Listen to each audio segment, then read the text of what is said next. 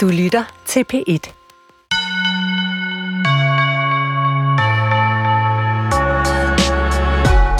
Velkommen til øh, skønlitteratur på P1 her på Bogforum, og velkommen til øh, publikum. ja, det var det godt. Øh, jeg hedder Nana Mogensen, jeg er jeres vært, og øh, vi skal i gang med en særlig fejring, øh, fordi det her efterår, der fyldte gyser-ikonet Stephen King 75 år. Og øh, undervejs i udsendelsen, så kører der simpelthen et helt slideshow med de bedste Stephen King-billeder, også fra hans film.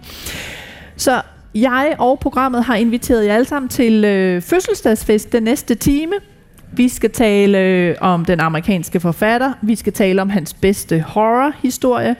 Og så er der hernede, og nu rejser jeg mig lige op en gang, en kæmpe Stephen King bogpræmie. Og øh, jeg afslører, hvem af jer, der har vundet den, når programmet er slut. Så der er alt mulig grund til at blive siddende her den næste time, hvis man vil have fingre i den her.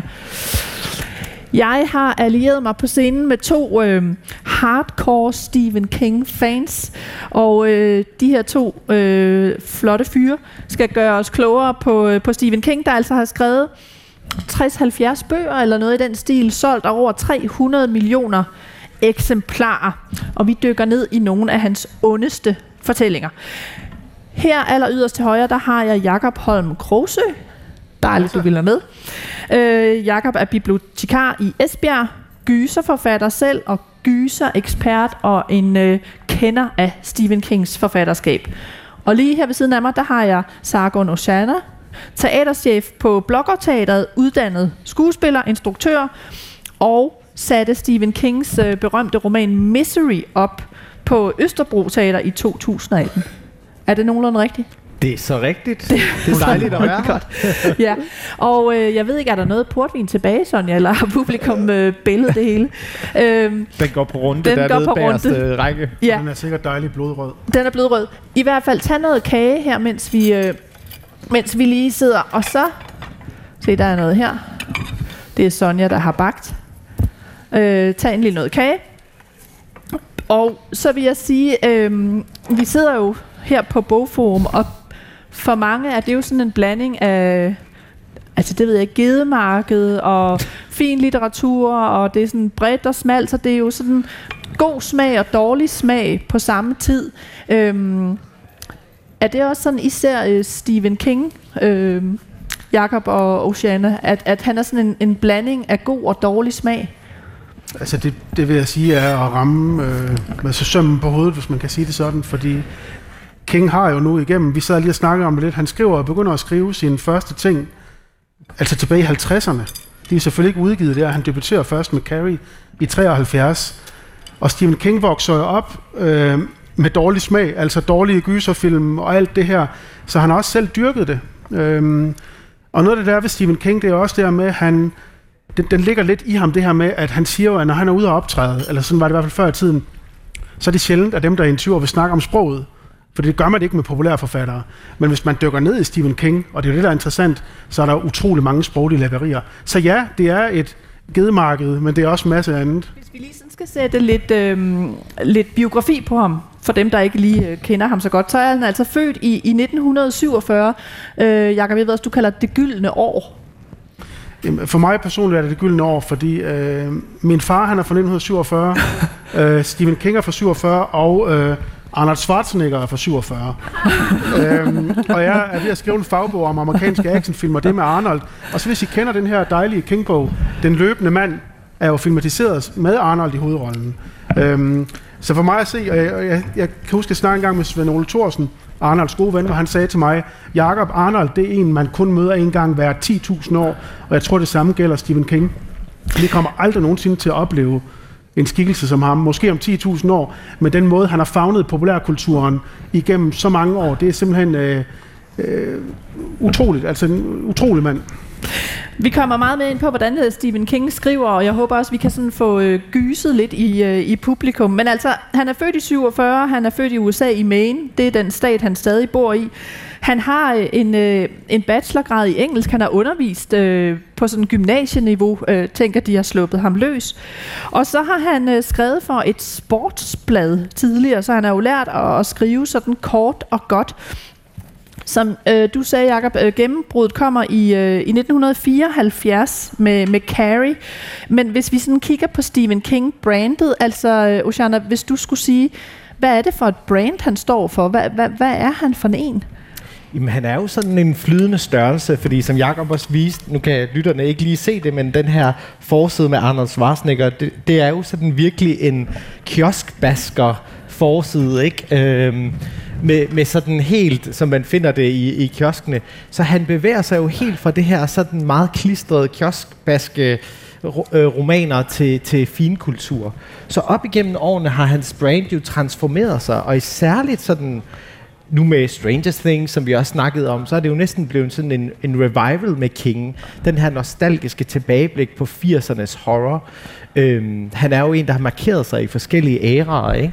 Øhm, men det, som er hans brand, eller man skal sige, det er jo det her horror, der kan bevæge sig fra alt fra det her enormt monstrøse, hvor du har klovne øh, og de her sådan, deformiteter og figurer, til, til, til det dybe psykologiske øh, kammerspils øh, horror. Men hvis man sammenligner ham med andre gyserforfattere, fordi der er jo masser af andre gyserforfattere, der jo også sælger godt, men det er ligesom om, han er en ener.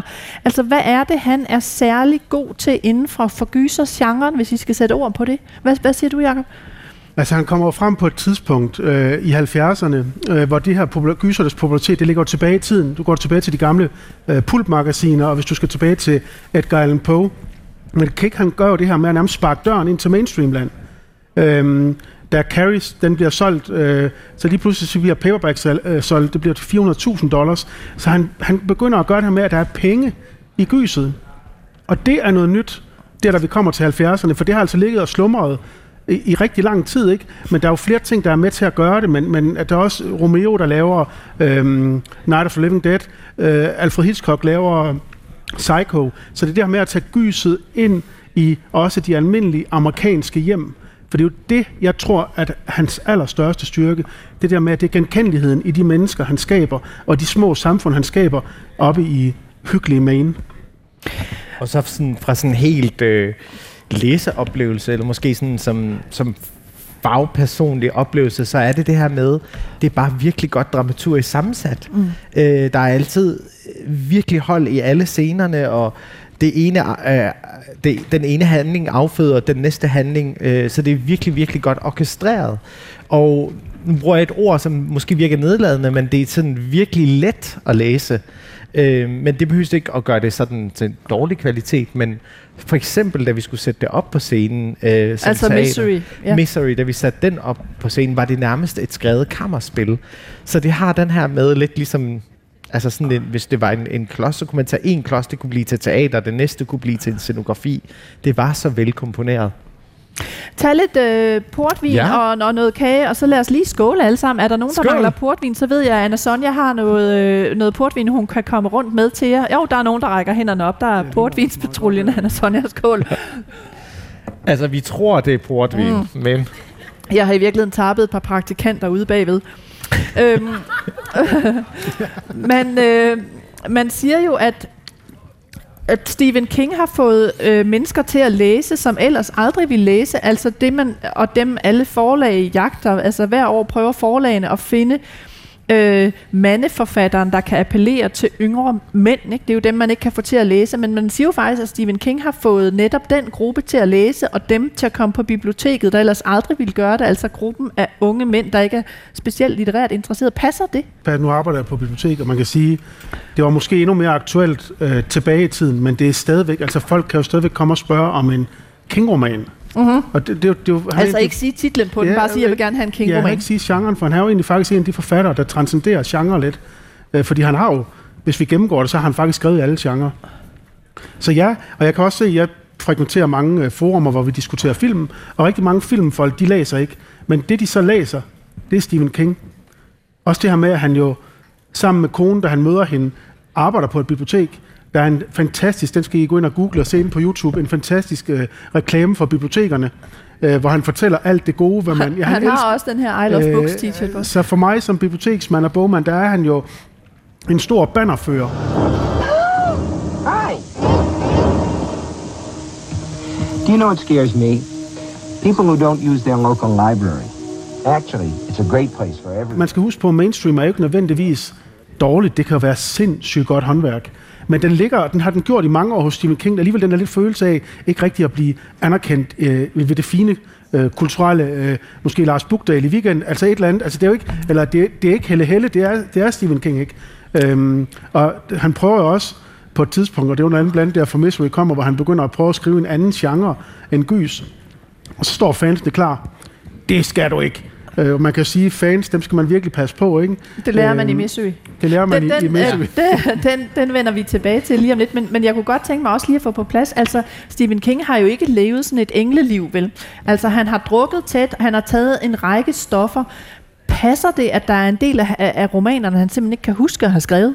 Ja, for eksempel Cujo kan han ikke huske, øh, Altså den her om den onde hund. Ja, den her Sankt Berner hund, der angriber den her familie, og hele, øh, hvad hedder det, bogen foregår ind i den her bil, mens den her øh, hund, på, som er inficeret af rabies, raser udenfor. Øhm, og den starter blandt andet med, for at bare lige sige noget omkring hans øh, range i, hvordan han skriver, der starter man ind i hovedet på Sankt Berner hunden. altså, øh, så, så det er jo også igen den her flydende størrelse, som, som han er. Øh, men ja, han har været øh, altså dybt alkoholiseret og stofmisbruger, øh, og også på et tidspunkt måtte hans familie også lave en intervention på ham, for at få ham ud i det, og det har han også været åben omkring, at en stor del af de første romaner, han skrev, var han øh, under stærk påvirkning. Jamen, det der, han har selv det her meget gode billede, eller jeg ved ikke, om det er et godt billede, men han har i hvert fald siddet og skrevet, og så har han siddet og haft øh, vat op i næsen, fordi han har taget så mange stoffer, og det har så siddet og drøbet blodet ned på det, han har skrevet, og han er jo lidt ærgerlig over Cujo, for han synes, den er ret fed, så han ville jo egentlig gerne kunne have husket, at han har skrevet den. Nothing that lives in the imagination is more frightening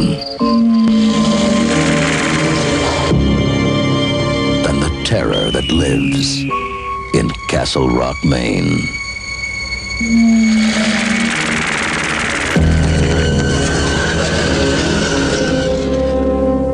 Cujo? Han er også ved at dø i en, i en, i en ulykke i 99, Øhm, men det, det er jo der, hvor, hvor- hvor, hvor King også har sin, haft sin familie med sig, ikke? hvor de ligesom har sagt, det er nu her. Ikke? Og så kort tid efter, der gik han og tænkte den der tank, som mange forfattere gør, eller mange kunstnere gør, jeg kan kun gøre det her, når jeg er øh, fuld eller den her stak, så han siger, det er jo en, det er jo en floske, der ikke holder. Fordi han har jo skrevet senere.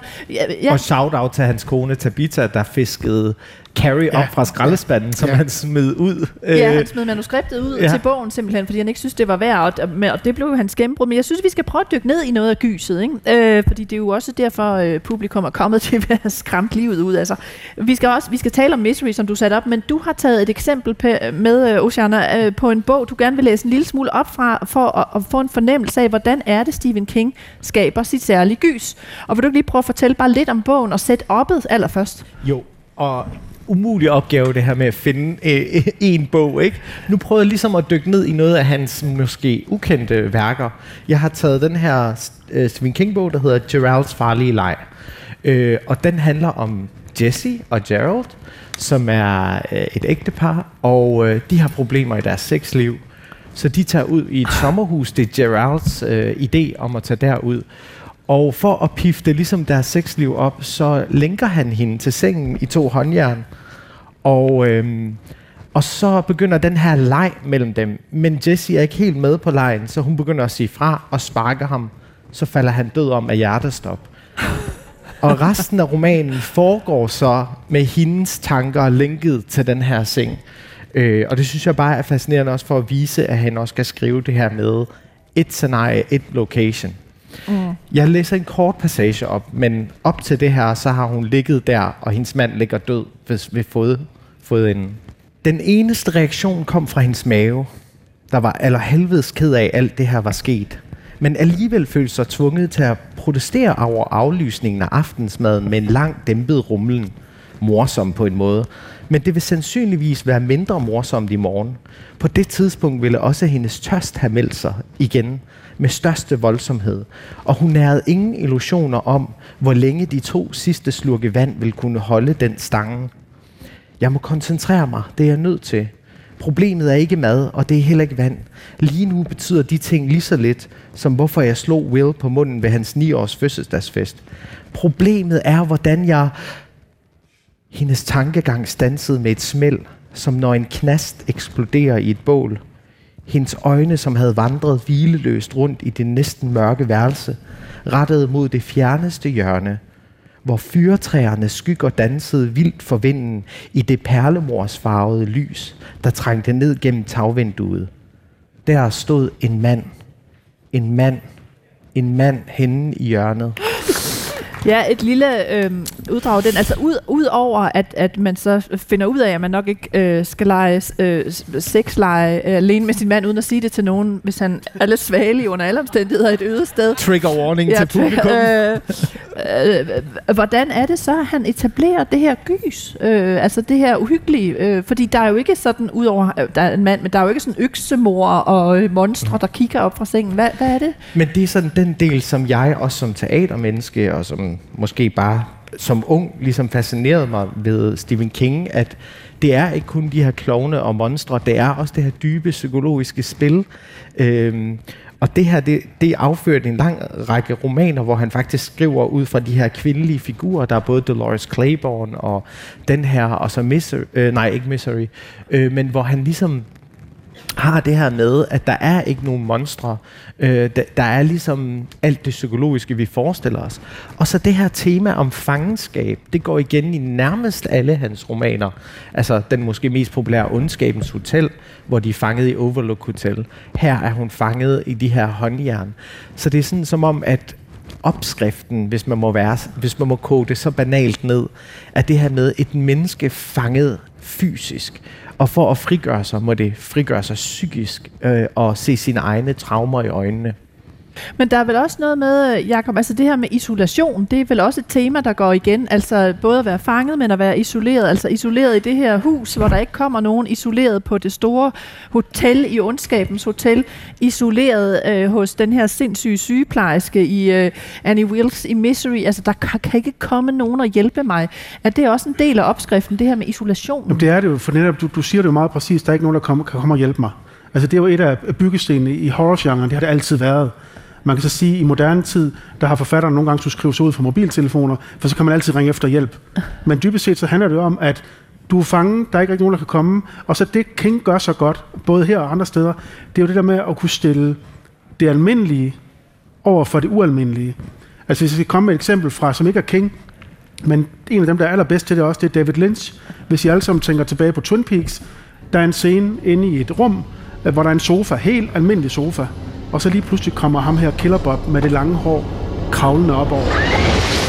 Og det er for mig det vigtigste, hvad King kan også, det er at gøre det, blande det almindelige med det ualmindelige. Om det så er et monster, eller det er noget psykologisk, så er han en mester til det. Og han tager så rigtig god tid til det i mange af sine romaner, hvor han vil lade personerne lære at kende, vi ved, hvad de laver, vi ved, hvad de går og tænker om naboen. Og så lige pludselig, så kommer der et eller andet ind, som går ind og påvirker vores... Det er det, hvor Freud han taler om das Unheimliche. Altså, altså hvor det virkelig bliver, eller på engelsk, the uncanny.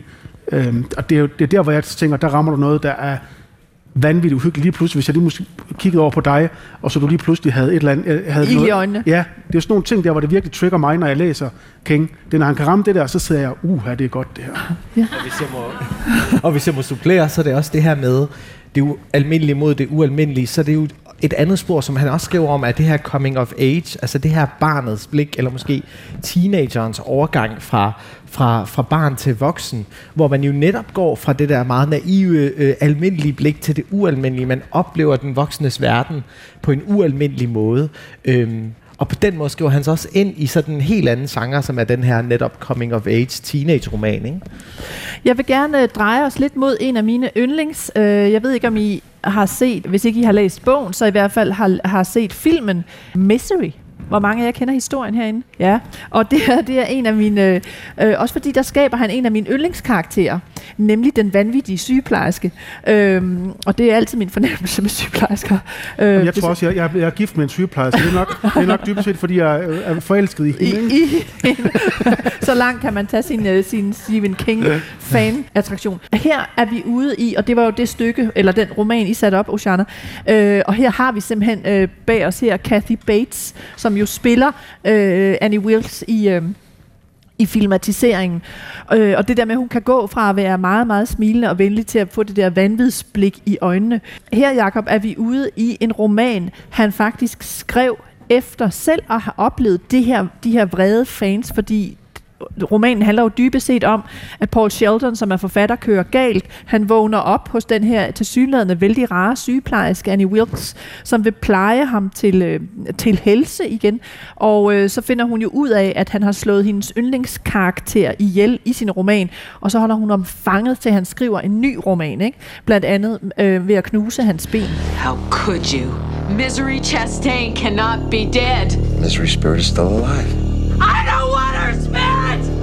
I want her! And you murdered her! You don't think he's dead, do you? And don't even think about anybody coming for you, because I never called them. Nobody knows you're here. And you better hope nothing happens to me. Because if I die, you die. Men, men øh, det er jo en ægte historie, der har ført til det her.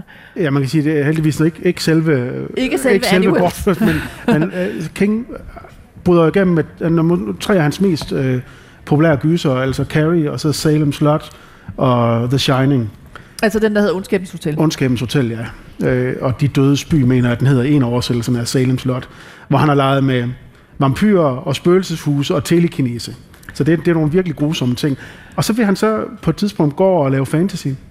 Dragens Øjne, helt, fanta- Dragens Øjne, helt fantastisk bog. Øh, en af hans rigtig gode bøger. Men når han på det tidspunkt er The King of Horror, så vil de fleste fans forvente det. Og det er jo det, han gør, ligesom øh, forfatteren i Misery gør. Han bevæger sig i en anden retning. Og så bliver fansene vrede. Så bliver de sure på conventions, kommer de hen og spørger om, altså nærmest smider bøger, lav nogle ny horror, ikke? Øh, Og det er også det, der kan være, øh, det jo mange år, han har skrevet horror efterhånden. Dengang var han jo stadigvæk forholdsvis ny, så det var et af de der skår, han fik i, i sin selvtillid. Det andet, det var, da han laver, begynder at skrive bøger med et, et pseudonym, øh, hvor han så finder ud af, at han er faktisk ikke så populær, når han skriver på et andet navn, øh, hvor det er navnet King, der er populært. Og det kan jo godt være, være rigtig svært for en forfatter. Man kan sige, det er jo det, han går ind og bearbejder øh, i Misery. Men øh, jeg er lidt spændt på, hvordan Daniel I griber det an. Øh, Ja, fordi hvordan har du sat det op? Altså nu kan man jo ikke se forestillingen mere, men hvordan, øh, øh, hvordan har... Se, det er jo for din forestilling, det billede, der kommer op her, ikke? Her har vi uh, Lise Bostrup i uh, Lise Bostrup i rollen som uh, Annie Wilkes. Som Øh, den sindssyge sygeplejerske. Ja, præcis. Jamen det, øh, altså måden vi faktisk greb det an på, ved faktisk ikke at gøre hende så sindssyg. Og det lyder måske lidt weird, men vi prøvede faktisk at finde det menneskelige i hende. Jeg elsker Kathy Bates' øh, øh, udgave af den, øh, fordi at hun ligesom på en eller anden måde prøver at portrættere hende ærligt. Øh, fordi bag altså den her facade, så ligger der jo et menneske, som bare inderligt drømmer om at få fortalt den her historie af sin yndlingsforfatter. Øh, så vi prøvede, altså jo mere sådan ærligt vi skabte hende, jo mere uhyggelig blev hun. Men ja, den blev adopteret til scenen, øh, hvor vi havde ligesom Lise og Massam Nielsen og Henrik Birk med som, som skuespiller i det her totalt falderede, fortættet scenografi af et ødelagt hus, hvor han ligesom lå i sit værelse og kunne ikke komme ud. Øhm, men, men ja, som, som Jacob også siger, det, det skriver sig jo ind i den her anden, det tredje spor, han skriver sig ind i, den her forfatterskab. Han har også en anden bog, der hedder Mørkets Halvdel, hvor han pseudonym banker på hans dør for at hævne sig på den forfatter. Så det her sådan dobbeltgænger leg mellem sig selv som forfatter er noget, der går igen, også i hans øh, forfatterskab. Men ja, hvad var spørgsmålet forhold til men, Misery? øh, nu sidder jeg, nej, men nu sidder jeg nemlig Skål også og tænker... forresten. Ja, skål, ja, Skål. skål. øh, og jeg tror stadig, Anna Sonja har lidt portvin, hvis der er nogen, der absolut trænger. Øhm, det, jeg tænker på, det er jo også det her med mænd og kvinder, altså, og de karakterer, han skaber, fordi det er jo så den vanvittige kvinde, men ofte øh, skaber han jo også øh, karakterer, der har særlige evner. Altså, øh, hvordan er hans karakterer mellem det, man kunne kalde vanvid, og så det, man kunne kalde at have særlige indsigter eller særlige evner til at se se øh, ting, der kommer til at ske, for eksempel, eller kunne øh, ved tankens kraft påvirke andres handlinger. Hvad, hvad siger du, Jacob? Altså King har jo selv beskrevet øh, også sig selv som ret kompleks. Han siger jo på en eller anden måde, at nede i hans hjerne, der ligger nogle alligatorer og, og krokodiller. Og hvis han ikke fodrer dem med gys, så vil de slippe ud. Og det synes jeg godt meget billede på den her forfatteren, at det var på den måde, den måde han... Jeg tager ikke tænke på, hvis han ikke var blevet forfatter, hvad var der så sket, ikke? Øh, øh, men det var den måde, han... Øh, det ligger lige under overfladen. Man kan sige, jeg synes, det er interessant, den måde, jeg har gjort med Misery, for man kan sige, øh, det er også en af Kings kritikpunkter på filmiseringen af, af Undskabens Hotel, det er, at han er vanvittig fra starten af i filmen, på grund af det Jack Nicholson, hvorimod i bogen er det jo mere nuanceret. Øhm, så det er jo den her forfatter alter ego, som King har, og så er det de her fascinationer, han har af de her øh, telekinese overnaturlige ting, som jo kommer op igen her i, i anstalten, der kun er to år gammel, ikke? og som man kan sige er det gennemgående træk i, nu ved jeg godt, Stranger Things ikke er Stephen King, men den er stadig blevet beskrevet som Stephen King All Stars. Så det er jo en af hans hans øh, faste ting, han vender tilbage til, det er øh, forfatteren, der muligvis er ved at blive vanvittig, og så er der et eller andet mellem, der er mere mellem himmel og jord. Altså King øh, er jo også øh, forholdsvis troende. Øh, hans datter er også, øh, som ikke, han har jo tre børn, to af dem skriver selv, og så har han en datter, øh, der er præst, eller som øh, har noget religiøst over sig. Så det er jo en, det er jo en kompleks, altså det er også bare for at sige, at King er en meget kompleks mand. Mm. Og hvad siger du, Søren? Jamen, jeg vil bare supplere, at tit med telekinesen, eller de her overnaturlige, for mig er det også en allegori eller metafor for at snakke om nogle, nogle virkelig dybe psykologiske traumer og, og sociale problemer. Altså for eksempel, hvis vi tager Ondskabens Hotel, er det jo barnets naivistiske blik på den alkoholiserede far. Mm. Øhm, og så er der, skaber den her person en verden af karakterer, som han taler med. Men sådan dybt, dybt psykologisk ser jeg det også bare som et portræt af en familie, hvor det fra barnets blik er det her sådan en, en tærskel ind til et, et meget mere alvorligt problem, som på et eller andet måde øhm, løftes op på et tredje plan, end hvis det bare var en social roman omkring en sindssyg far, der var fanget der. Ikke? Og sådan er det tit. Altså, øh, Carrie har også det her med, øh, at, at, at hun har den her syge mor, som og Carrie får øh, ligesom menstruation, og der er hele den her allegori omkring teenageren, der får menstruation for første gang, og hvordan det hænger sammen med telekinesen, som sådan en overgangsritual. Men fordi det, jeg vil lige runde Carrie, inden ja. vi går videre til Ondskabens Hotel, fordi det er jo den film, som, øh, som øh, der bliver lavet efter romanen, som, som jo gør ham meget øh, øh, berømt. Jeg tror, det er Sissy Spacek, der spiller øh, Carrie, og, og jeg ved ikke, om I kan huske den der særlige scene, hvor hun bliver jo frygtelig mobbet i skolen, fordi hun kommer fra sådan en meget religiøst øh, familie. Moren er ekstremt religiøs og synes alt er, er en synd. Øh, og så bliver hun jo kåret som øh, skønhedsdronning, eller øh, øh, sådan årets øh, studine, ja. Og, og så har de jo sat en spand med griseblod, øh, så da hun står og skal have imod, øh, tage imod hyldesten, så bliver øh, spanden tippet, og alt det her griseblod vælter jo ned over hende.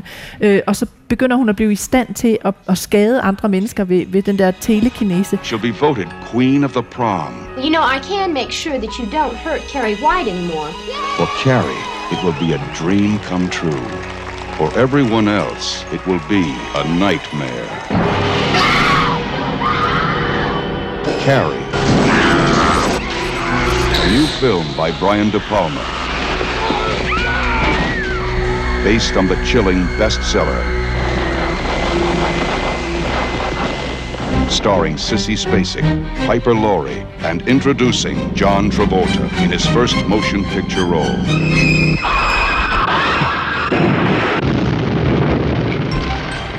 If you have a taste for terror, you have a date with Carrie. Men i den øh, bog og film holder man jo faktisk med den, der er øh, delvist ond. Altså man forstår godt den hævn, hun ønsker over sine mobber i virkeligheden. Så hvordan er Stephen Kings sympatier i forhold til dem, der, øh, der begår ondt? Jamen, det er jo 100% øh, klart, at han har en, en meget stor sympati ved, ved svage mennesker, der har været psykologisk udfordret. Øh, og det, man kan sige, det jo også, kommer nok også fra ham selv, ikke? Er der ikke, øhm, ja, Ja, fuldstændig. Og altså, han, han er jo egentlig meget, meget sådan brutal mod sin karakter. Der er jo rigtig mange af hans romaner, der ender forfærdeligt. Det er jo tit, at, at faktisk i, i Hollywood og de, de forskellige filmatiseringer, at man lige drejer på slutningerne. Altså sådan en som øh, Dyrekirkegården har en frygtelig slutning. Ja. Øh, Ondskabens Hotel ender på slet ikke på samme måde, nu vil jeg ikke spoile herinde, øh, som den gør i, i filmen. Så jeg synes egentlig, han er, trods det her kioskbasker-univers, egentlig er ret brutal mod sin karakter, hvilket gør det meget, meget troværdigt. Øhm, men igen, det, det er lidt noget andet end sympati for karakterer, tror jeg. Øhm, fordi man holder med den, man forstår hende godt, hun er presset, hun har en mor, som er dybt mobbende over for hende hele omverdenen. Så det bliver jo også et billede på ja, det her mobbeunivers. Men øh, jeg mener også, i Misery, der har han jo egentlig oprindeligt skrevet, fordi King skriver på en lidt speciel måde. Øh, mange forfattere, de vil jo bygge op fra A til B, og så har vi det hele øh, skrevet ud. Men King han har det her med, at han finder en situation, og så lader han får det her klassisk med, at personerne får liv undervejs. Så var der en tidligere udgave af Misery, den er sluttet på en anden måde. Men han er meget kompromilløs, for hvis han føler, og det er det, der adskiller ham for eksempel fra Dean Koontz, som har udsolgt 400 millioner bøger, og de sidder og har et parløb, det er, at Dean Koontz har tit og ofte en mere, lidt mere behagelig slutning. Men King går, han, han ser det som en situation, hvis vi nu ser, at vi var herinde, og der så sad en fan her, øh, som synes, at Nana, som synes, at Nana havde kørt det her program i, i en forkert retning. Og det kunne bare være nok for King til at gå i gang med at skrive den bog. Øh, så har han den ene idé, så siger han til sig selv, hey, jeg skal skrive minimum 2.000 ord om dagen. Og så efter, alt efter hvor lange bøgerne er, fordi han gør det. Han holder fast i det. ret imponerende, når man læser hans bøger. Og man kan jo se, han har jo siden 73 nærmest øh, skrevet en bog hvert eneste år, mm. eller novelle sammen. Han er meget produktiv. Ja. Så han får den der ene gode idé, og så kører han. Hvorimod mange forfattere, de vil jo plot det start og slutning, og det er jo derfor, jeg tror også, at hans karakter har den effekt, fordi de får lov til at leve med ham undervejs. Mm. Fordi når du planlægger det hele fra start af, så er der ikke så meget udvikling. Ja, det, ja. Og den her masseproduktion, altså der, det gør jo også, at noget er mere vellykket end noget andet. Og for at vende tilbage til det her med sammenligning med Edgar Allan Poe, altså jeg tror også, for eksempel med, med Misery, der ligger jo også en, øh, sådan en helt underliggende skjult reference til 1001 Nat og Serat, som ligesom skriver for sin egen overlevelse. Og de her sådan mytiske sådan allegorier kan man tit finde i mange af hans værker. Jeg ved også, at han er jo meget læsende. Han, han læser jo sådan nærmest øh, et par romaner om ugen. Ikke? Altså, han, er, han er en, der ikke øh, bare er i sit eget univers, men tager også inspiration ind. Jeg synes lige, fordi også tiden går, vi skal nå at, at runde den her, som jo er, en, en, er virkelig en klassiker, nemlig Ondskabens Hotel. I har jo hver fået lov at vælge lidt forskelligt. Nu har vi snakket Misery, og vi har snakket den, du havde, øh, Geralds farlige leg, og så synes jeg altså også, at vi skal runde den her. Muligvis også, fordi det er den mest kendte Stephen King-roman øh, et eller andet sted. Øh, igen, og jeg læser et stykke op op øh, fra den om lidt, øh, så er det jo med inspiration fra, fra eget liv. Øh, det her med forfatteren, der flytter ind et sted for at få fred og skal passe noget, eller hvordan? Det er det jo. Altså, han har også selv øh, beskrevet nogle gange, når han har skrevet derhjemme, øh, så isolerer du dig også. Øh, og han har jo så den her vision om, at det går rigtig godt med at tage op i et hotel, der er isoleret langt pokker i vold, og så har jeg min kone og mit barn med. Jeg har nogle alkoholproblemer, men det skal nok gå rigtig godt. Og det, det, så han er i hvert fald gået ind til det med en, med en positiv tilgang. Og jeg, skål for det. Ja, skål for det, inden jeg begynder at læse videre. Jeg vil bare læse en sides penge fra, fra starten, så, man, så vi ligesom kan snakke om, hvad er det, han gør med det her gys. Øh, hovedpersonen her er jo... Øh, øh, Jack Torrance, som skal passe det her hotel. Han er forfatter, og han skal passe hotellet sammen med sin kone og, og søn. Om, øh, oh ja, og det er jo Jack Nicholson her, og konen, åh, oh, det er herligt, øh, bag os. Øhm, og han får en rundvisning på hotellet, inden han skal overtage det af en, øh, af en vis Oldman, hedder ham, der arbejder på hotellet. Og der har været en før og har passet hotellet, og det er gået rent galt. Han hed Grady. Og så siger Oldman her, jeg har en mistanke om, at det, der skete, var et resultat af for meget billig whisky, som Grady uden mit vidne havde medbragt i rigelige mængder, og en besønderlig sindstilstand, som de gamle heroppe kalder snikhuller. Kender de ordet? Allman sendte ham et skævt, nedladende smil, der røbede, at han var reddet med, til at komme med forklaringen, lige så såre Jack vedgik sin uvidenhed, og det frydede Jack at kunne affyre svaret prompte. Det er et slangord, der betegner den klaustrofobiske reaktion, der kan indtræffe, når folk er spærret inde sammen gennem længere tid. Klaustrofobien kommer til udtryk som afsky for de mennesker, man tilfældigvis er spærret inde sammen med. I ekstreme tilfælde kan det resultere i hallucinationer og voldshandlinger. Man har eksempler på, at folk har begået mor over, noget, over så ubetydelige ting, som sveden mad, eller en diskussion om, hvis tur det var til at vaske op. Oldman virkede paf, hvilket fik Jack til at godte sig indvendigt. Han besluttede sig til at følge succesen op, men lovede i tavshed Windy at holde hovedet koldt.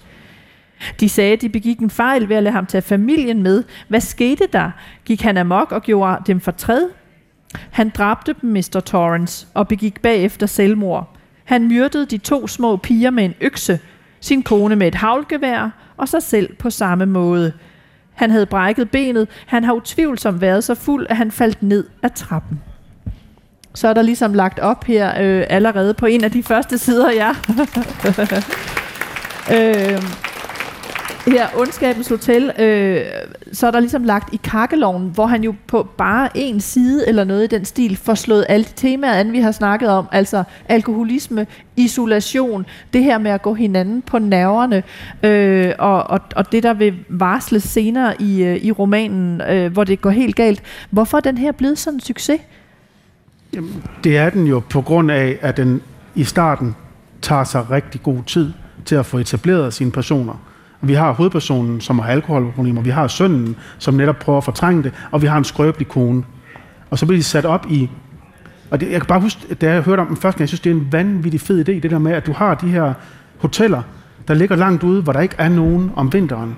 Altså bare det, altså man, man kan sige bare sådan spøgelseshistoriesmæssigt, hvis du sidder og fortæller sådan en historie rundt om et lejrbål, og det er jo faktisk det, Stephen King er, en lejrbålsfortæller, så kan man sige, at selve plottet er så godt. Og så langsomt, stille og roligt, får han bygget op den her uhygge med, hvad det er, der er sket på hotellet, og hvad der kommer til at ske. Så det er for mig et, et klasse, A-klasse eksempel på, hvordan du opbygger en, en god spøgelseshistorie. Men det her går jo fra et eller andet sted, altså det her kunne jo også være begyndelsen til noget bagmand, altså mand, kone, barn, isoleret et sted. Det går rent galt, og et eller andet sted, der drejer Bergman til højre og Stephen King til venstre. Så hvad er det, hvad er det Stephen King sådan tilføjer sådan smågys undervejs i den her start? Fordi der er jo noget uheldsvangert hele tiden hos King. Måske er det også den her ligesom families inderste kerne, families forsøg på at holde sammen, øh, og det her øh, hvad skal man sige, på et eller andet måde lidt realistiske, det realistiske billede, særligt i den tid, hvor den kom, og nu i dag, med mænd, der begår vold og slår øh, kvinder ihjel, som jo stadig også er et aktuelt tema i dag, men som på det her ligesom beskriver en rute af den her snekulder, øh, som, som også et billede på den her dybe afgrund, som manden befinder sig i, og den afmægtighed i at prøve at få samlet sin familie og være en god far for sin søn, og ikke gentage ligesom øh, farens øh, øh, fodspor. Så det er lig, ligesom den her igen, den, det sociale det sociale ligesom problematik løftet op i et gyser-element. Ja, så, for så kommer der B-filmselementerne med det der familie, der har blevet den tidligere oppasser. Så man ved jo godt, der kommer til at ske, de kommer til at se nogle ting. Og det interessante ved den, jeg lavede sådan en, en lille rundspørg blandt nede på biblioteket i Esbjerg, og blandt mine venner om de mest populære King-bøger. Og der er The Shining, Altså Ondskabens Hotel? Ja, Ondskabens Hotel, undskyld. Det er den mest populære af hans bøger. Uh, så kommer Opgøret og Det Onde og Misery efter. Men den er jo så vanvittigt populær. Det skyldes jo også selvfølgelig bogens kvalitet, men det skyldes også Danny Kubricks filmatisering. Med Jack Nicholson, som, som Stephen King ikke brød sig om. Stephen King, han synes, den er... Og jeg vil også sige, som filmatisering, normalt er jeg den holdning, at en, en film bare skal være tro mod ånden. Og man kan sige, Stephen King har ret. Fordi i i filmen, der er man er ikke et øjeblik i tvivl om, at Jack Nicholson han er vanvittig. Fra begyndelsen. Fra begyndelsen. Det kan man jo se på. Du kan ja. se at, at musikken i starten, og det er derfor King øh, var ked af den, og det er også derfor, han får produceret en, en tv-film i 90'erne, som faktisk er ret dårlig. Øh, Men fordi, som er meget mere tro mod handlingen i bogen. Ja, præcis. Ja. Men er det noget, altså hvordan hænger det sammen med, mellem film og bog? Fordi øh, næsten, altså mange af Kings bøger er jo filmatiseret. Altså spekulerer han i det, når han skriver, at det her også skal kunne laves til film? Fordi det kunne man jo godt have på fornemmelsen. Det gør han i hvert fald senere hen i sit forfatterskab. Man kan sige, jeg tror ikke, han gør det så meget øh, i starten. Øh, men du kan jo se, at der er også rigtig mange af dem, hvor han godt er klar over, at de her de egner sig bedre til tv-seriemedierne. Og man kan sige, at lige nu er Stephen King øh, er også rigtig stor med, med tv-serier, men det er også det, du, du ramte nu egentlig i starten, og det er jo egentlig meget præcist. Han tænker ekstremt dramaturgisk. Altså han tænker ekstremt i, i billeder. King, King han har nogle gode eksempler, når han beskriver noget. Når han beskriver en mand, hvordan han ser ud, så vil han ikke bruge en halv time på at fortælle, hvad for noget tøj han har på. Han vil have tre, fire detaljer, øh, For eksempel, hvis du går ind på et, øh, en, en, en restaurant, så vil han gerne beskrive, at du må nærmest kan mærke, at der er noget på gulvet, og så kan du lugte lugten af, af, af en steg og af løg. Og så er det nok til at kunne mærke, lave den stemning. Øh, Og det er derfor, han også, også er oplagt til, til filmskaberne. Han lægger nærmest en blueprint ud. Ja. Her, sæt i gang. Og nu nævnte du lige Bergman. Tænker jeg også sådan en som Hitchcock, fordi det du lige læste op nu, det er jo også det her klassiske greb suspense. Altså vi sidder jo alle og tænker, løb væk derfra, I skal ikke være i det hotel. Der er lige, I har lige fået at vide, at den tidligere ejer slog hele familien ihjel. Og de bliver bare ved med at gå ind i dybere og dybere i afgrunden. Og det er jo det der med, at man planter en farlig genstand i rummet, eller en, en, en omstændighed, øh, men, men, men karakteren er blinde over for det, så de vader mere og mere ind, indtil bomben eksploderer. Så han har en meget effektiv dramaturgi, men så kan jeg igen ikke lade være med at tænke på det her med, at, at, øh, at vi sidder på bogform, og det her med god smag versus dårlig smag. Når han er så dygtig en håndværker, øh, han kan sine referencer, han kan lave sit persongalleri troværdigt, øh, og han kan sine kurver og, og skabe suspense. Hvorfor har den finlitterære verden så ikke taget bedre imod ham, sidder jeg og tænker. Fordi de ser det bare som banal underholdning. Altså så simpelt er det. Og jeg tror rigtig mange, der, der kritiserer ham, ikke nødvendigvis, selvfølgelig har de ikke læst alt, hvad han har skrevet, men det er en meget nemt at afskrive Stephen King som bare rendyrket underholdning. Og det synes jeg er synd, fordi så kommer man faktisk glip af nogle painting. Ja, noget af det er bare mainstream underholdning, men den flotte mand heroppe på billedet... Den øh, unge Stephen King med hornbriller og, og en lille tweedjakke. Altså, man husker på, at det er også det der med at komme frem som en forfatter som Stephen King, det er også et lykketræf. Altså, du skal jo, at Brian De Palma laver øh, Carrie, som bliver en kæmpe succes, gør jo også, at der lige pludselig er fokus på hans bøger. Så formår han at lave nogle virkelig vanvittigt gode romaner bagefter. Det er nok noget, der er allerstærkeste. Og så, så rider bølgen ad. Ikke? Øh, så, så der er jo mange dygtige forfattere, der aldrig når derud, og som muligvis rent sprogligt er lige så gode som King. Så det er jo det der med, at King også griber samtiden. Han griber kulturen, han griber filmmediet, han griber teater, han griber tegneserier, han griber tv-reklamer. Han instruerer også selv en film, Maximum Overdrive, som er en frygtelig film. Der fandt han så nok ud af, okay, der var grænser for, der var grænser for hvad jeg kan. Men han er i hvert fald, og han er meget tydelig. Han går ud på Twitter og kommenterer og kritiserer Donald Trump. Han og er bare, Elon Musk. Og, det, og det, vi, vi kommer til den, til den så det er, bare, han er sådan, en, det er bare for at sige, at han er sådan en, som en renaissancemand på en eller anden måde. Ikke? Og det er måske, det du nævner, er faktisk også hans egentlig værste fjende, altså sådan helt objektivt, så synes jeg, at han siger ja til for mange ting. øh, og jeg tror, noget af det, du snakker om, skyldes også de mange dårlige filmatiseringer, hvor at, at det tit er billigt produceret, eller tv-serier, som ligesom er spyttet ud hurtigt, og hvor instruktøren ikke har haft en fornemmelse af, hvad der ligger under. Fordi at, som du også siger, han skyder jo med spredhavl i genre, øh, og antal romaner, og mange af dem rammer også ved siden af, og mange af dem er på papiret også vildt corny. For eksempel Christine, han har skrevet, som handler om en bil, der bliver vagt til live og kører folk ned. altså, så der er også virkelig en præmis, man skal acceptere, øh, for at, at det lykkedes. Og jeg synes desværre, at mange af hans filmatiseringer, øh, størstedelen af dem gør mere skade end gavn. Og det er jo sjovt, du nævnte lige med Kubricks, fordi det synes jeg er et kæmpe mesterværk. Mm, det synes jeg med. Jeg kan godt se, at det ikke følger handlingen, og det ændrer på slutningen og så videre.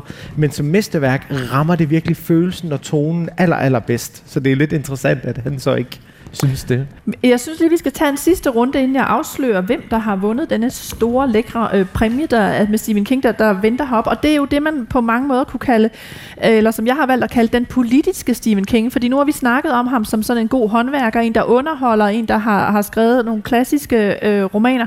Men der er jo også en politisk side af Stephen King. Og jeg læste mig faktisk frem til, at nogen mener, at Stephen King forudså Donald Trump i en af sine gamle bøger, den der hedder Den døde zone, som er mere end 40 år gammel, ja. hvor der er den her korrupte politiker, Greg Stilson, som har rigtig mange af Donald Trumps karaktertræk, altså sådan ejendomsmogul, storhedsvandvid, øh, sådan ret øh, militant i sin retorik, og alle regner ham for en joke i begyndelsen, og så går han hen og vinder et valg.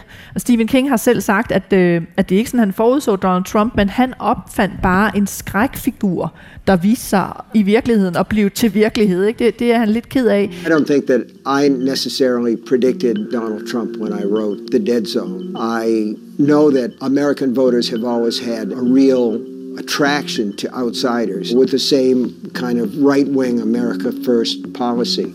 And if that reminds people of Trump, uh, I can't be sorry because it was a character that I wrote. It was a boogeyman of mine. And I never wanted to see him actually on the American political scene, but we do seem to have a Greg Stilson as president of the United States. Nu var I inde på før lidt det der med, at han kommenterer ting. Altså, hvordan er den politiske Stephen King? Altså, jeg synes jo, nu har vi været meget inde på det her, det psykologiske horror og sådan, men det han også gør, det er, at han er jo virkelig en amerikaner på en eller anden måde. Han skriver også med et blik for, hvad er The American Dream, hvad er ligesom den falderede amerikanske drøm. Mange af hans romaner handler også om race. Øh, du nævnte også religion, altså religionssamstød, og, og også det her sociale ulighed og øh, de her sådan rige magtmænd, som også ligesom går igen i hans romaner. Så altså før Twitter og før hans ligesom for, altså ligesom forfatterens engagement i det politiske, så synes jeg, at man kan læse bredt i hans romaner, ligesom indtage en stilling til et USA i social øh, ulighed, øh, og særligt også med den her raceskæld, som ligesom går igen i mange af hans romaner. Øh, ondskaben, racismen, som man for eksempel også finder i en bog som Et. Øh, Men er han en politisk forfatter? Altså, vil I gå så langt som at sige, at Stephen King er en politisk forfatter? hvad siger du, Jacob? Ja, det vil, jeg er ikke, ikke sådan partipolitisk, men han er meget opmærksom på den retning, det amerikanske samfund går i. Og man kan sige, Dead Zone, det er jo der, hvor man så har den der tanke om, hvad nu hvis jeg nu ved, jeg ham her bliver en, skal jeg så slå ham ihjel nu? Et af hans øh, hovedværker i nyere tid, det er den her om, om øh, John F. Kennedy-mordet, hvor han jo faktisk får mulighed for hovedpersonen at rejse tilbage i tiden. Og skal man så gøre op med den her ugerning? Så han er meget bevidst om de dårlige sider, eller det, som King synes er de dårlige sider i det amerikanske samfund. Og der er vi jo mange europæere, der er enige med ham. Og det er jo det, han er jo meget... Øh, at det er meget på vores bølgelængde. Der er masser af amerikanere, som jo godt kan lide Donald Trump, så det er jo ikke fordi, at alle over i USA bare siger, King of the shit. Men han bruger sin stemme, og så kan man så diskutere, er det for meget, han gør det? Øh, det jeg ved ikke, øh, han går også ud og siger det der med, at han øh, kritiserer Elon Musk med Twitter, øh, hvor det skal give, fordi det skal koste penge. Men han er i hvert fald en, øh, som man lytter til ret bredt, øh, så jeg synes, det er... Jeg har læst mig til også, at han har, eller han har været ude at sige, at øh, han har været meget involveret omkring corona. Altså, hvordan man skal beskytte sig imod corona og de øh, konspirationsteorier, der har været i USA.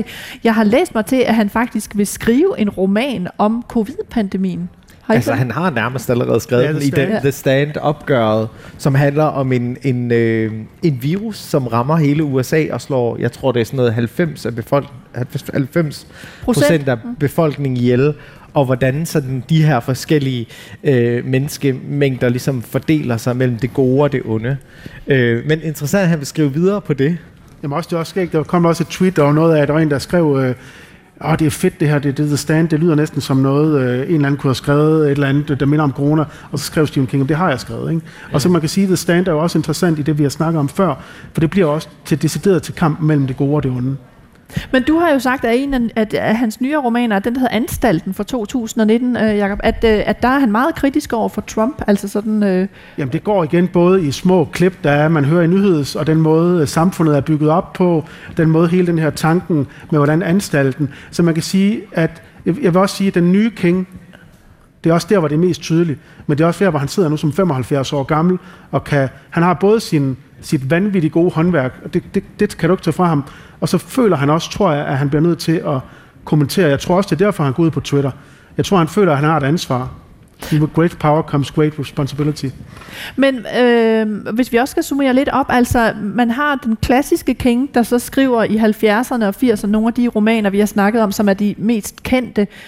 Hvad har han så en død periode i 90'erne og 0'erne, og så dukker han ligesom op og bliver, er stor igen, eller hvordan vil I karakterisere hans forfatterskab, hvis nu lytterne sidder derude og vil, vil prøve at finde noget? Skal det være klassik, eller skal man undgå 90'erne, eller hvad skal man tage? Ej, du skal ikke undgå 90'erne. Øhm, men, øh, for eksempel, der er mange, der dyrker The Dark Towers. Den skriver han jo også på i 90'erne. Begærets butik er også meget... Er også, men man kan sige, han går lidt i tomgang Altså i 90'erne? i 90'erne. At det, det er også at skære med en meget stor, og så sige, at 20 af to årtier er helt væk. Der findes masser af fede romaner. King, du skal bare lede lidt længere efter dem. Jeg prøvede at lave sådan en liste her med, hvis jeg skulle anbefale fire bøger fra hvert årti. Jeg kunne nærmest ikke øh, begrænse mig i 70'erne og 80'erne, for der er hovedværkerne. Og når vi kommer længere frem til 10'erne, synes jeg også, det begynder at komme rigtig godt. Og det er derfor, jeg siger revival, som jo betyder vækkelse, som en af hans øh, fra 2014, hvor jeg, da jeg læste den, der tænkte jeg, hold op, han har genfundet sig selv. Øh, og også nogle af hans novellesamlinger, helt mørkt, intet lys hvor der også er flere, øh, der er blevet filmatiseret. Så det er som om, jeg synes, hvis jeg skal kigge på Kings forfatterskab, det er, at han har fundet ind til en motor igen, der virker for ham. Og hvad, synes- og hvad er det for en, du sidder med der? Fordi Jamen, det er det er jo fordi- også en god en, man kan starte med Fordi- eventuelt. Altså, jeg synes Det er jo, den, der hedder om at skrive. Og det er jo faktisk den, der er både en... Nu skriver jeg selv, så jeg læser den her bog en gang om året, og så er det samtidig også en biografi. Jeg synes faktisk noget, hvis jeg måtte læse det op, så synes Det jeg faktisk noget af det allersmukkeste, King har skrevet, det er i den her. Og det er lige, hvor han har fået at vide øh, fra sin øh, forlægger, at altså, han, de er på røven økonomisk. Ham og hans kone, de har små børn, det går rigtig dårligt økonomisk. Og så har de fået at vide, at de kommer til at få 200.000 dollars. Øhm, og der har han så lige snakket med sin forlægger. Vi talte en halv times tid længere, men jeg husker ikke et eneste ord, hvad vi sagde. Da samtalen var forbi, prøvede jeg at ringe til Tabby, det er hans kone, hos hendes mor. Hendes yngste søster Marcella sagde, at Tab allerede var taget derfra. Jeg gik frem og tilbage gennem lejligheden på strømpefødder, ved at eksplodere af gode nyheder og uden et øre at høre, at høre dem. Jeg rystede over hele kroppen. Til sidst tog jeg skoene på og gik ind til byen. Den eneste forretning, der var åben på Bankers hovedgade, var Rexall. Jeg følte pludselig, at jeg var nødt til at købe en, mor, en morsdagsgave til Tabby, noget vildt og ekstravagant. Jeg prøvede, men her er en af livets sande kendskærninger. De sælger ikke noget virkelig vildt og ekstravagant hos Rexall. Jeg gjorde det bedste, jeg kunne. Jeg købte en hårtørre til hende. Da jeg kom hjem, var hun i lejligheden, i færd med at pakke babytaskerne ud, mens hun sang sammen med radioen. Jeg gav hende håndtørren. Hun så på den, som om hun aldrig har set en før. Hvorfor det, spurgte hun. Jeg tog hende om skuldrene. Jeg fortalte hende om paperback-salget. Hun forstod det til synlædende ikke. Jeg fortalte hende det en gang til. Tabby så over min skulder på vores tavle lille fireværelses lejlighed, nøjagtigt som jeg havde gjort, og begyndte at græde. Altså bare, det rører mig hver eneste gang, jeg læser det, jeg kan sige, det, er det stor litteratur? Ja, det synes jeg del med det er. Fordi han får virkelig nogle følelser frem, og når du har læst op her, hvor hårdt de har haft det, og så kommer den her, og den måde, han beskriver det, vil lægge mærke til de der detaljer med, går med radioen, og med øret, og med hårtørren. Det er jo, det er jo både meget præcist, og meget rørende, og meget morsomt, så hvis I ikke har læst om at skrive, så gør det, den er fantastisk. Og så læs Ondskabens Hotel, Misery, læs Vækkelse fra 2014, og læs nogle af hans novellesamlinger. Og så jeg har en eller anden drøm en gang om at læse alle hans bøger igen fra ende til en anden, og så skrive en bog om det. Men, men det er sådan lidt sisyfosagtigt, det der med, fordi der, Der kommer for hele tiden noget skrevet 64 romaner, så har han jo også lavet mere end 200 noveller. Øh, Inden, ja. inden vi afslører vinderen af, af konkurrencen, så kunne jeg godt tænke mig at, at runde det her med, øh, altså til sidst, hvor er Stephen King på vej hen? Altså fordi nu er han 75, øh, og, og han har til synligheden overlevet både stoffer, druk og biluheld og alt muligt andet. Altså øh, lad os sige, at han har 10 gode skriveår. Hvad, hvad kan vi forvente? Hvad, hvad siger du, Shanna? Jeg tror måske, det er mere den politiske king, vi får. Altså netop det her med, efter de sociale medier, som man bare kan se, han har tappet fuldstændig ind i. Han har altid også været fascineret af den her teknologi. Blandt andet, da altså, mobiltelefoner blev mere og mere de her smartphones, skrev han også en, en rom, øh, roman, der hed The Cell, omkring de her mobiltelefoner, og hvordan at øh, de gjorde folk til zombier og sådan. Og det havde han jo ret i. Øh, det kan man sige, ja. Øh, så jeg tror på, at det er den her ligesom øh, igen forfatteren, den her øh, smelten sammen mellem forfatterpersonaen og så værket. Så den her Twitter-person, tror jeg måske, kommer mere og mere til live i hans romaner. Det er bare et gæt. Og hvad, hvad siger du, Jacob? Jeg tror, det er rigtigt. Men så og tror jeg, at den anden del, det bliver, det bliver Vintage King. Jeg tror, han er 75. Han er affundet med, at han aldrig nogensinde bliver anerkendt øh, som Cormac McCarthy, eller de der store litterære skikkelser. Han har affundet sig med, at det, han kan, det er mesterligt, og det er godt. Og så tror jeg, at han vil prøve at skrive nogle flere af hans klassiske gode fortællinger, samtidig med, at han vil være mere politisk. Så jeg tror, du ser Vintage King sammen med Politisk, Politisk King. King. Ja. Så lad os få afsløret det med, fordi der sidder jo en herinde, der har vundet en præmie. Og allerførst, prøv lige at forklare mig, for man skal finde et ord. Øh, ordet red rum. Hvad er det for et ord, Jakob? Det er vi er tilbage i ondskabens hotel. Red rum, hvad, hvad betyder det? Det betyder jo murder bagfra. Det møder stadig bagfra.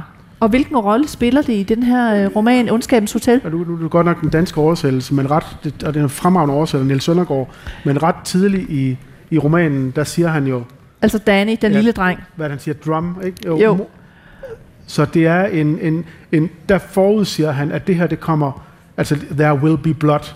Altså, der vil komme et mor. Der vil komme Et mord. varsel på det, et, der et vil ske. forvarsel på det, der kommer til at ske. Så det her Red Rum, og det, det er også fantastisk sprogligt, det lyder dale med creepy, ikke? Men det er jo bare murder bagfra. Red rum. Og øh, under en af jeres stole, publikum, der er en lille seddel, hvor der står Red Rum. Så hvis man nu øh, bøjer sig ned og kigger under sin stol, er der nogen, der har en lille seddel under stolen, hvor der står Red Rum. Nej, kom herop og hent din boggave. Lad os lige give hende noget hånd. Og så får I også lige Jakobs øh, blodbaner. Han det er også en gyser på. Værsgod. Jeg håber ikke, der sker der noget ondt. tillykke. Ja, tillykke. Skal vi lige give en hånd igen? Og så vil jeg lige sige til, øh, at vi skal til at, at, at runde programmet helt af. Øh, og så vil jeg sige, at øh, ja, tak fordi I var med her. Jakob Holm Krogsø, lad os lige give ham en hånd. Og øh, Sargon Oceana, også en hånd til dig. Tak. Øh, dejligt, I var med her i, øh, i skønlitteratur på øh, P1, denne særlige bogforum special. Øh, jeg var jeres vært og hedder Nana Mogensen. Husk at øh, høre programmet på Flow hver onsdag, og så øh, skynd jer og øh, på det som podcast også, så I øh, får det med. Tak fordi I var med, alle sammen.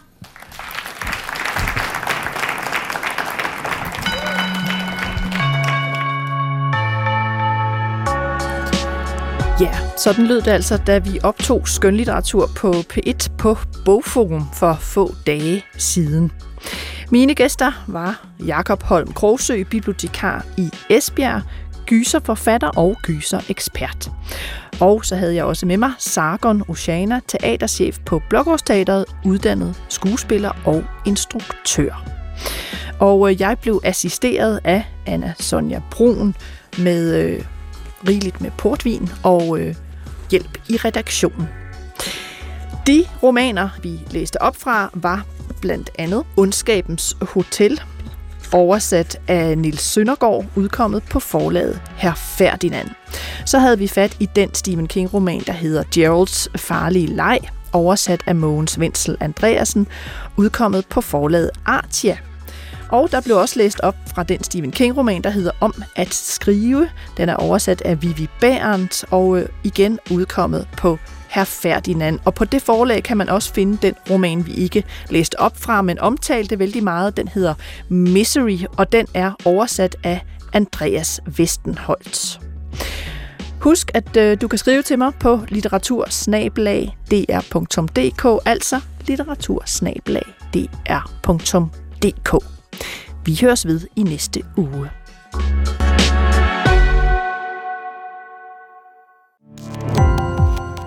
Gå på opdagelse i alle DR's podcast og radioprogrammer. I appen DR Lyd.